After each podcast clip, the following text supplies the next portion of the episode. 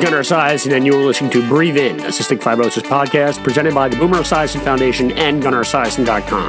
This podcast series has been made possible by Vertex, Novartis, DCU, and Atlantic Health. The views expressed on Breathe In, a cystic fibrosis podcast are that of Gunnar Esiason, Lea Ferrone, Tiffany Rich, and guests, and are not necessarily those of the Boomer Esiason Foundation. Nothing in this podcast series should be considered medical advice. Such advice can only be given by a physician who's experienced with cystic fibrosis. The Boomer Esiason Foundation, Gunnar Esiason, Lea Ferrone, Tiffany Rich, and guests cannot be held responsible for any damage which may result from using the information on this podcast without the permission of your medical doctor. You're listening to Breathe In, a cystic fibrosis podcast.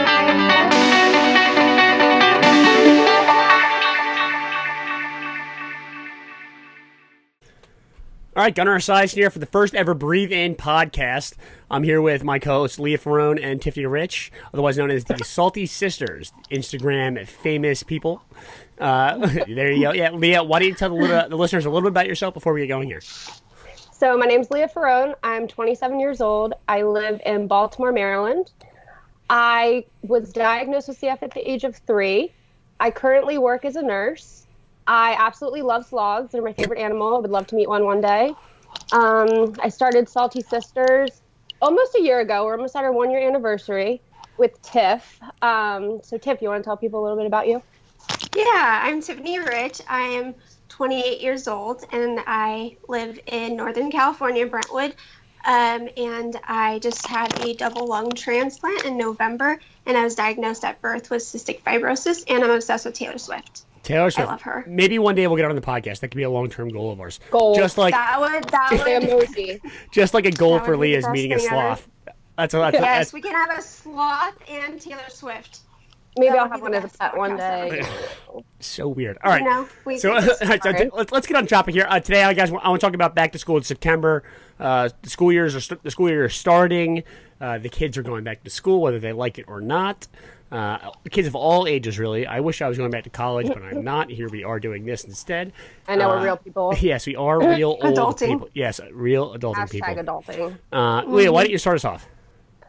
Um, all right, so going back to school, I remember when I was growing up with CF, going back to school, I was like any other kid, really didn't want to go back. You know, summer was my thing. Um, and I never really viewed myself differently than other people, so I don't really feel like CF influence going back to school whatsoever. I remember when I was in third grade, I changed schools. So I went to an all girls school, and then my parents were like, oh, we're transitioning you to Catholic school with boys. Okay, big deal. I ended up just being friends with all these dudes rather than any of the girls. So there's that. Um, so, you know, go to a new school and like girls at the age of like however old you are in third grade, I guess you're like eight or something like that. Yeah. Rumors, okay? And they're like, oh my God, Lea changed schools because her her parents couldn't afford her to like for her to go here anymore. And I'm like, what? Like that wasn't it. You know, my sister was still going there. And um they're like, yeah, she needed like these new machines to help her breathe and stuff like that. And that wasn't a thing. Like I was still doing everything the same. So it was just kind of funny that like that was a thing, you know, that people were saying at that age. But honestly, like never viewed myself any different. Had tons of friends. They never thought of me any differently. Um yeah, I mean, it was always a good experience. The change of school must have been weird at such a young age. I, I It never was, you I never really went through that. I I actually went to the same school all the way from like I guess I guess it's called preschool these days. From preschool through uh, eighth grade, and then once I got to eighth grade, I then switched to uh, like a different high school.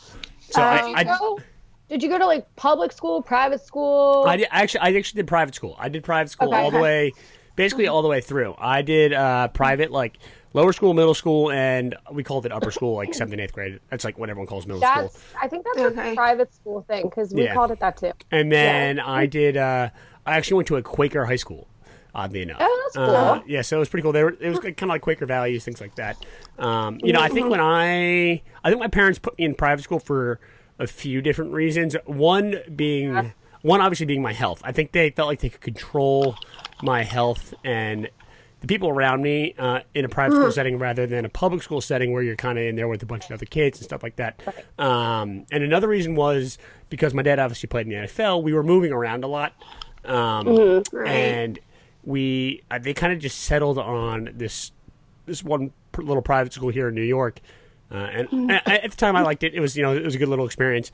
I think looking back, it would have been nice to go to school with more than thirty kids in my grade. But at the Oh same my time, gosh, is that small? That's Oh, really oh, small. yeah, it was really That's tiny. so My- small. me with Yeah. like private school. Yeah, my, my high school Wow. my high school's a lot bigger, but my yeah my little like you know middle school or whatever it was we were pretty small, and I think my parents felt pretty comfortable with me there because my health was contained, and you know they they kind of let me do other things. Um, you know, one big thing that I remember doing when I you know always went back to school or or whatever was that I was actually allowed to carry my pills around. You know, I a lot of Yeah. like, a lot of time too. these I- days like for, for whatever reason kids Yeah. aren't allowed to do that. They don't. Uh, and I felt like when I, you know, when I would go to lunch or recess or snack time or whatever it was, uh, you know, I had my pills with me. I didn't have to go to the nurse or do anything Right. sort of like that because Yeah. it, it would take me out of my out of my daily, you know, normalcy. I, I guess. feel like that also like kind of helps normalize CF because I know like with me with private school, my parents kind of decided the same exact thing. Like they could financially afford to send me to private school. Actually, the public school in our area burned down that I was supposed to go to. Oh wow! So that meant that I would have had to go to a different public school every year, and they're like, "She has enough going on." Yeah. You know what I mean? No. You Yeah. don't need that. We can't contain anything that way. So Yeah. they sent me to private school, all girls. You know, super fun. Um, and then when they transitioned me to private Catholic school, I mean, it was a little bit of a different vibe. Like the first year, they made me go to the nurse to take my pills, and Hmm. like when you're a kindergartner and people are letting you take your pills by yourself, and then suddenly in fourth grade they're like, "Oh hey, you have to go to someone to watch you take these." It was a little bit weird for me. Yeah, You know, people are like, "Oh, where are you going?" And I'm not ready to tell people I have CF. So yeah, I you know, I definitely think doing it yourself and like having that independence early on is key.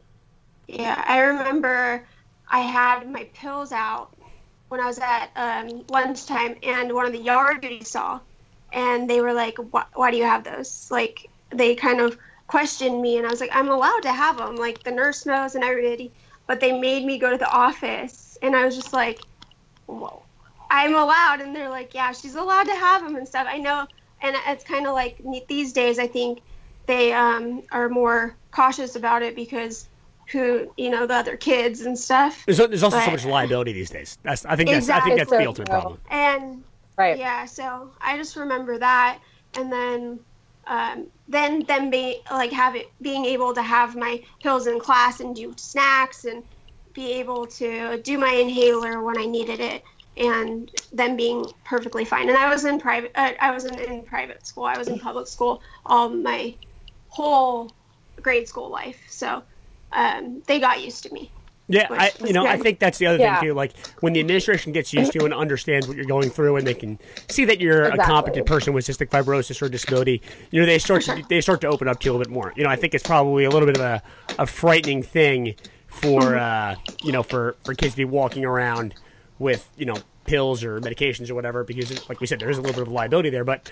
at the same time you know we always talk about trying to be more inclusive of people with disabilities and, and things like that and i think it, i find it so strange that the, the schools these days they, they, they for, for whatever reason they, they feel like they're bending over backwards to help these kids with disabilities but in my opinion they're, they're, they're not really doing a good job of it you know they're making these kids feel Not at all. different like they're making them go to the nurse they make them Yep. sign up for different classes they make them they do things away from their you know their peers and, and a lot of the a lot of the way it's it's like kind of like a backward of- system it's like an isolation in a way.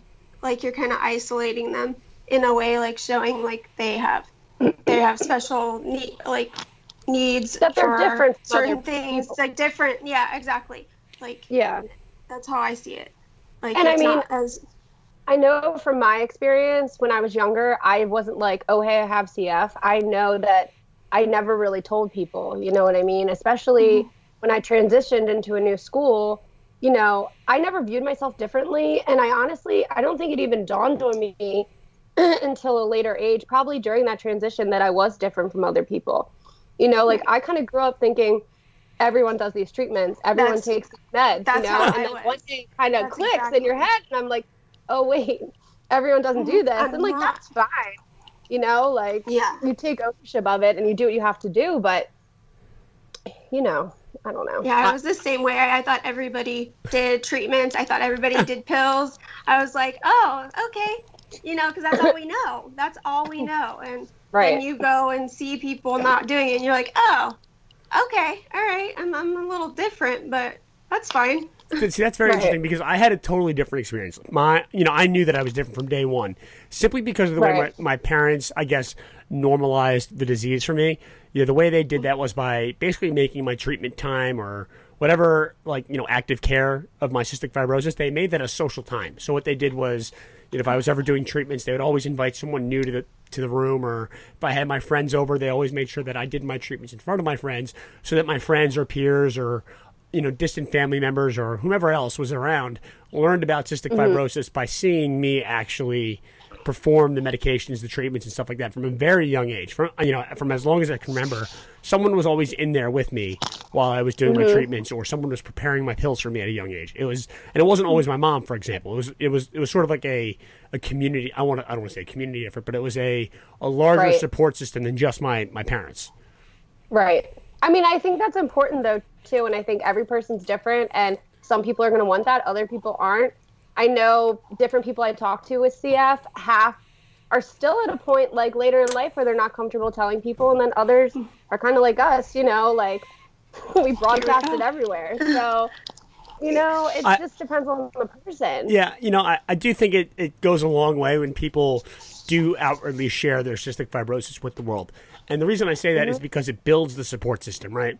You know, we have Right. we have we have a you know an, an inherent support system which is our parents or our siblings or you know immediate family members or boyfriends, girlfriends, whomever. But the support mm-hmm. system has to expand outside of that as we get older through life. Totally. And, you know, when you It go to does. and when you go to mm-hmm. you know grammar school or middle school or whatever, you know the the next immediate person that is there for the kid is the school nurse. That's the the next person in the Right. sports system that knows a little bit mm-hmm. about CF and can react if there's an emergency or whatever. Then there's the teacher. But I I think it's just as important for little kids with CF to have their friends on board. And I, I I think you need that. oh totally Yeah, you definitely do. And I and I, I told I told the story on a blog post uh, not too long ago where I was I think I was in first or second grade. I was on probably one of my first ever PICC lines. I was doing home care, and I was remember the Razor scooters. Mm-hmm. Everyone had one, yeah. So I, I I remember was, them. yeah, so I was on I was on a Razor scooter, and I was you know screwing around with some of my friends. We all had our little Razor scooters or whatever. And I had a PICC line in my arm, and I fell off my Razor scooter. I scraped my arm right where my PICC line was. The bandage came flying off, and the PICC line and the PICC line slid out. And from that point on, I, I always got my PICC line stitched in. I, I still do to this day. From that point, it was like the grossest thing ever. So from like immediately having a lot of fun with my friends, I was carted off to the the emergency room, and the play date was over right then. You know that that was I something that happened, and that was like for my Yeah, for my friends think at like six or seven years old to experience that, and then welcome me back into the social group rather than ostracize me was probably a big moment for me growing up. Yeah. Right. Yeah, that's accepting and knowing that um, you have you have to go do antibiotics. You have to have your tune-ups and stuff. I think that's really important. And like I remember, all my friends would come to the hospital all the time, and their parents would bring them, and you know they would just sit there and watch a movie with me, and it just meant everything to me. And they understood more seeing me go through it all, and uh, it just made school a lot easier too because they understood. Yeah, that's that's totally Right. right. Like, I mean, seeing it firsthand, I think is the best educator possible. You know, rather than you know, I don't know, you Mm-hmm. Just learn- talking you know, about it. Exactly, rather than just talking about it or learning Oh, about it on the internet or 100%. seeing a Yeah, picture or yeah. whatever. You know, actually seeing somebody go through the trials and tribulations that come along with cystic fibrosis goes a lot further, I think, than Mm-hmm. you know just passively discussing it. For sure. Oh yeah, I mean, like when you tell someone I do X amount of treatments a day, and they have no idea what that means. I mean, Yeah, they they have don't- no. Well, and then my favorite is like the first time someone new in your life or whatever sees you do treatments, and their facial expression is just priceless. Every Yeah, time and Oh, the totally. they're like, the they're like, best wow, the best like, one. this every day. Yeah, the best. Yeah. And then you start The talking best on it, is the and like, best you one. think nothing of it, Yeah. and you sound ridiculous. Yeah, and they just laugh. They're like, "Oh, say something, say something." I know.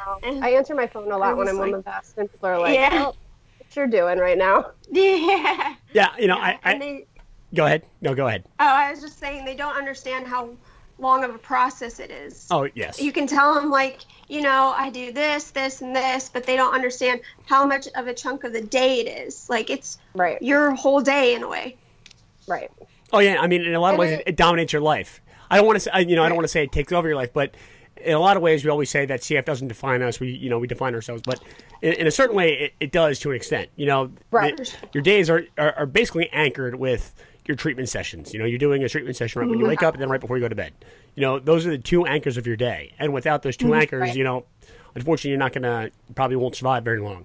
You know, so I, I think you know it, it is a very defining trait for us living with Mm-hmm. cystic fibrosis and you know see you know allowing people to see what goes into that i think is such an important thing Right. And I think a lot of times I tell people that, yes, CF doesn't necessarily define who we are. I mean, I do think it shaped me into who I am today, which I am grateful for.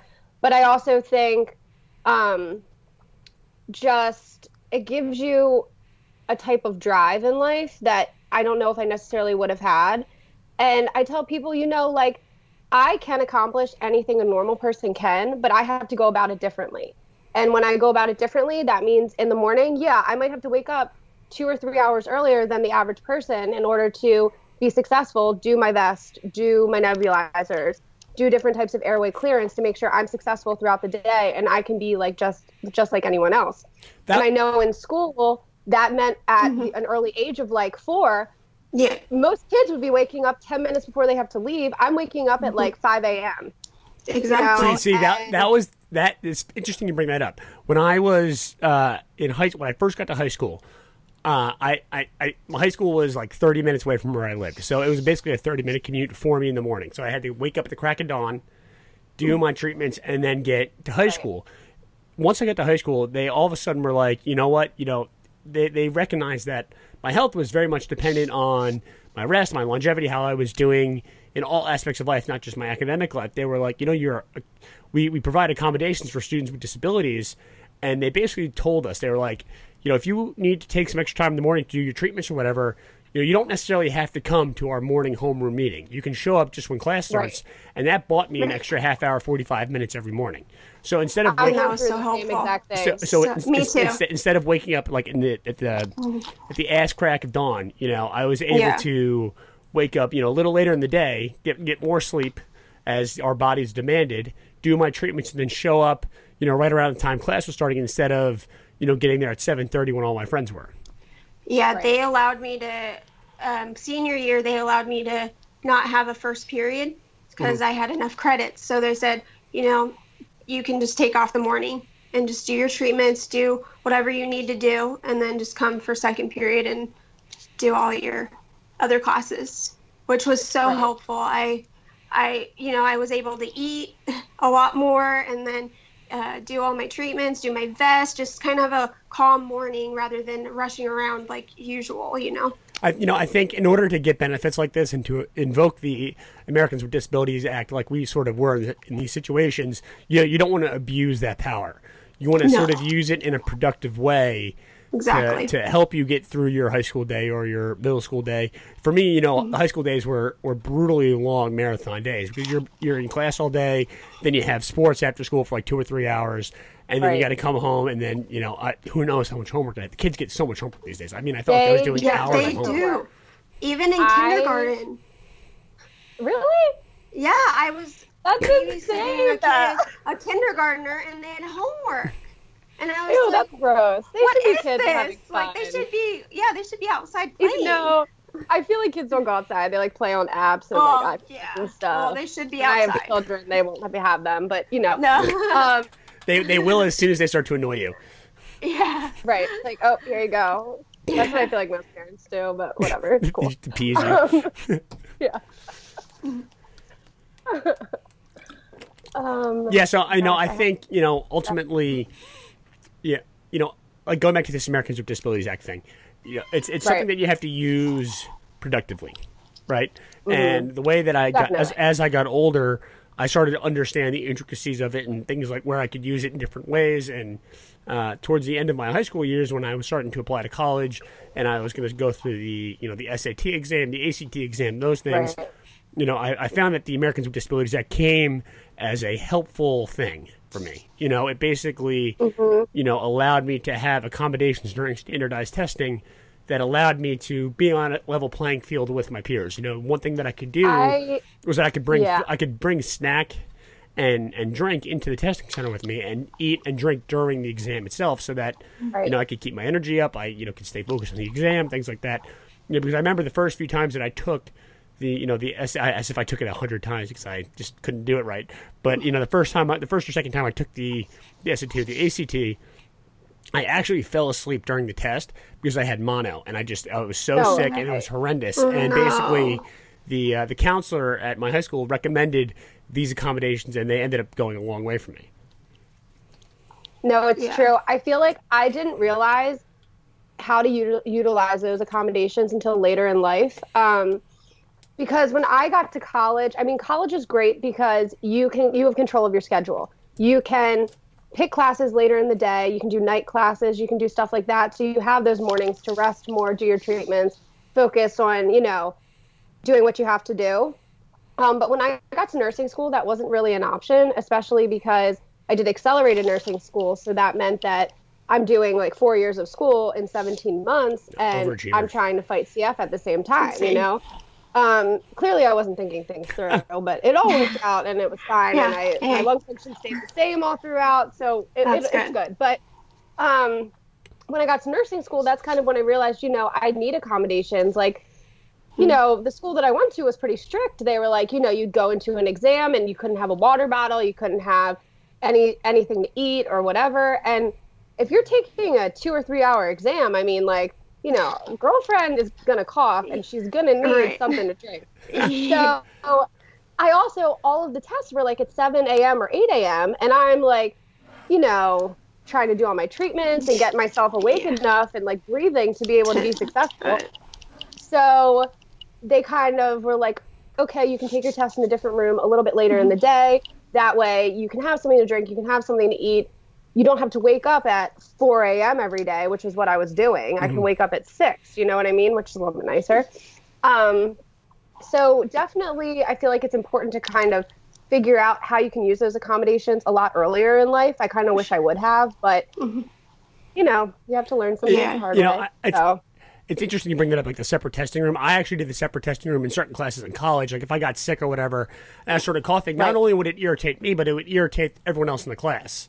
Right? Yeah. So I like you know people exactly. and and one of the professors actually was one of the more pro, it was kind of a kind of a weird professor actually, but he was one of the more proactive guys that was uh, you know at, at Boston College as far as you know helping me deal with my CF in a my CF in a productive way during college and he, he came out to me during one of the exams. He was like, you know what? We can put you in a different room so you can, you know, don't have to feel self conscious about coughing. You don't have to hold it back. You can just let it go because, you right. know, it's, it's obviously, he could see that it was getting to me.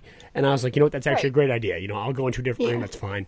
And, and I did that, and it was very productive. Um, and I, but I think I this get the calmer atmosphere. You know totally. what I mean? Yeah. Like sometimes I feel like when I would get nervous for things, or mm-hmm felt pressure, I would cough more. So right. you already have that cough that's a little bit worse because you're a little bit older. And, and then yeah, here I am, like, nervous, I'm coughing up a lung.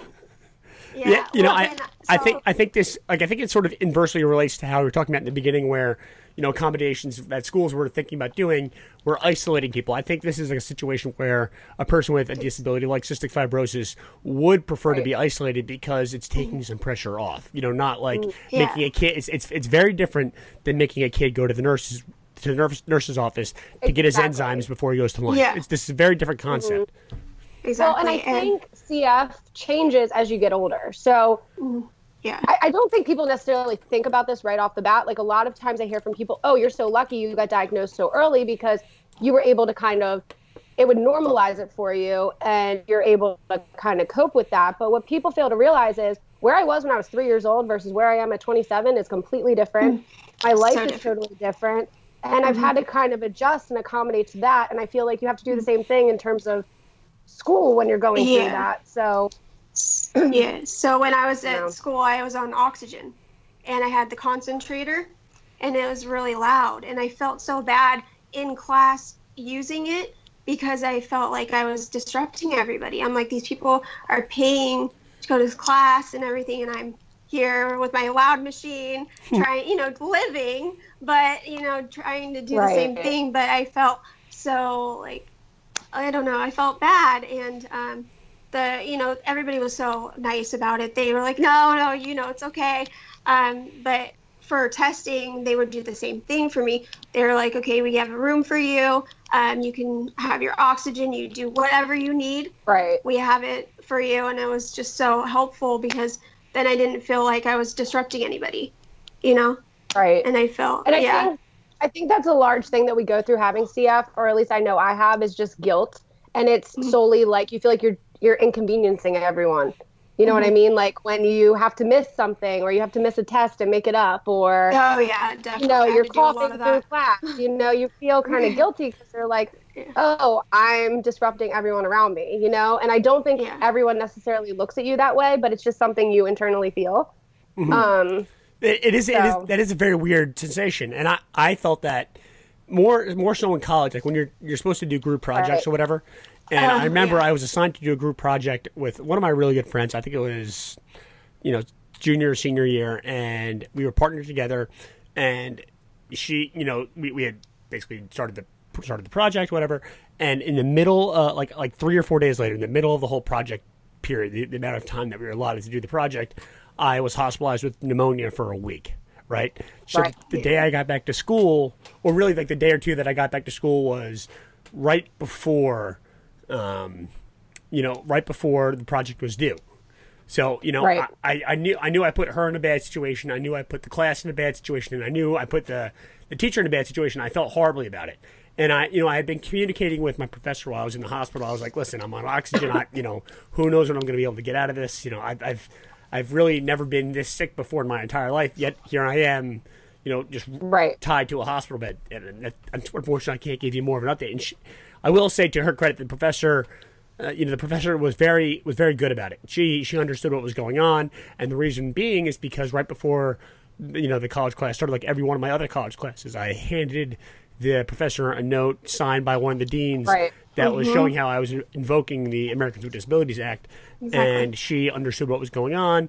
And you know, the day I got back for the the project, the teacher was like, you know, Gunnar, if you can just talk for you know thirty seconds to a minute about you know what the project you know goal was when you were before you got sick, this, that, and the other thing.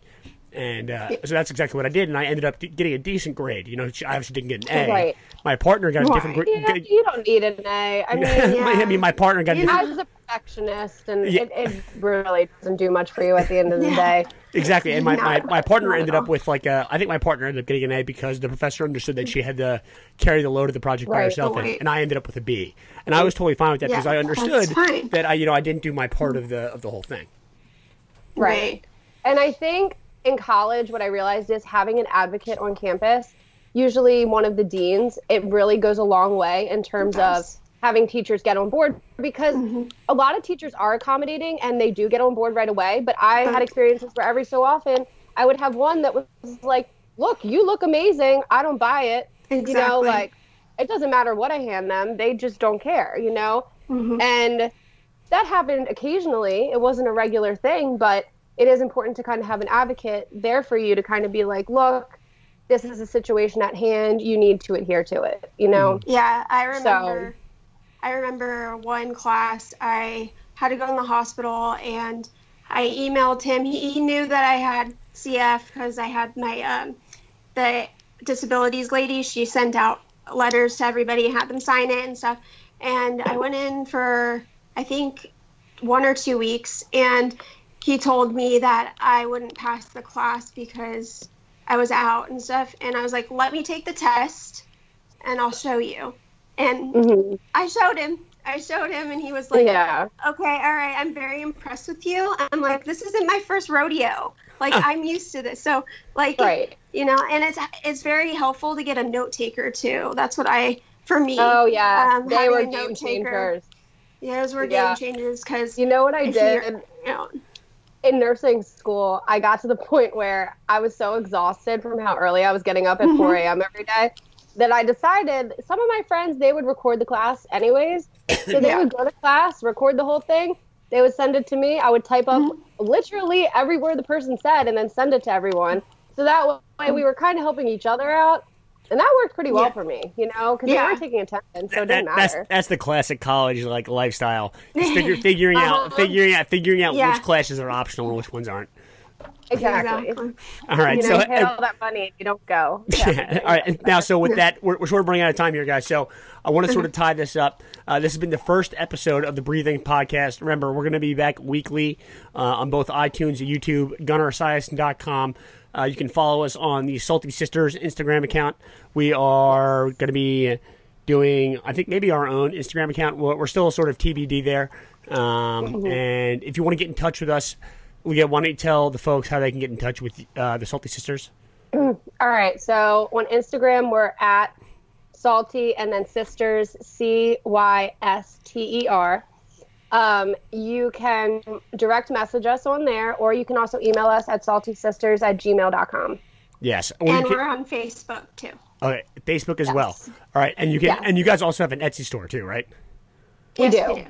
Okay, so And it's Salty Cysters is the shop name. okay, Salty Cysters on Etsy. Make sure you do that. You can follow me uh, on Twitter. You can also get me on what else am I on? Instagram, Facebook, and if you want to get in touch with me, you can email me at gunnarsblog at esiason.org or send me a message on Facebook or or slide into my DMs, really wherever you want.